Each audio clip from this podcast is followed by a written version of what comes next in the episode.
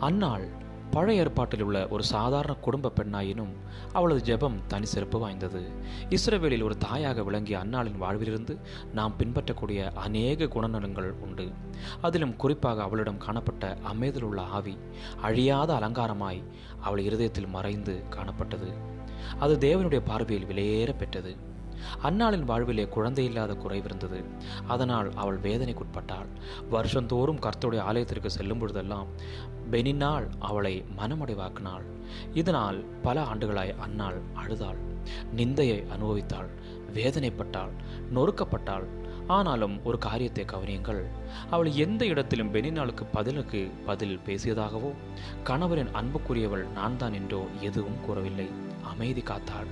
பெனினாளை பற்றி யாரிடமும் வாய் திறக்கவே இல்லை. மாறாக அவள் கண்களிலிருந்து வடிந்த கண்ணீரே மறுமொழியாயிற்று. பெனினாளிடம் மாத்திரமல்ல ஏரியிடமும் அப்படியே நடந்து கொண்டாள்.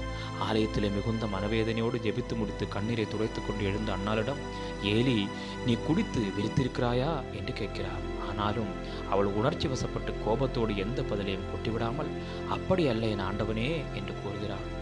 வாழ்வின் கடினமான நாட்களிலும் அவள் தனது நல்ல சுபாவத்தை இழந்துவிடவில்லை. ஆம் குடும்பத்தில் அன்னாளை சிறப்பிக்க செய்தது இப்படிப்பட்ட சுபாவமே. இது நிமித்தம் கணவனின் அன்பும் பரிவும் கரிசனையும் அதிகரித்தது. மாம்சத்தின்படி அவள் பதில் கிரியைகளை செய்யாததினால் அவள் ஆவிக்குரிய பெண்மணி ஆகிறாள். அவள் அமைதியாக இருக்கிறாள். பரலோகம் அவளுக்காக முழங்கியது. ஆம் சாமுவேல் என்கிற தீர்க்கதரிசி அவள் வயிற்றிலிருந்து பிறக்கிறான். இப்போது தன் வாயை திறந்து தேவனை துதிக்கிறாள்.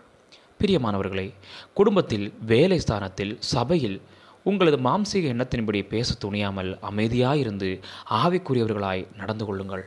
நீங்கள் அமைதியாக இருந்தால் பரலோகமே உங்களுக்காக முழங்கும் என்பதை ஒருபோதும் மறந்து விடாதீர்கள் அமைதி காப்பது ஏதோ கோழைத்தனம் என்று எண்ணிவிட வேண்டாம்.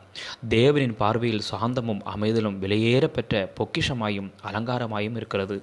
அன்னாளின் கதையை நம் பிள்ளைகளுக்கு கற்றுக் கொடுத்திருக்கிறோம்.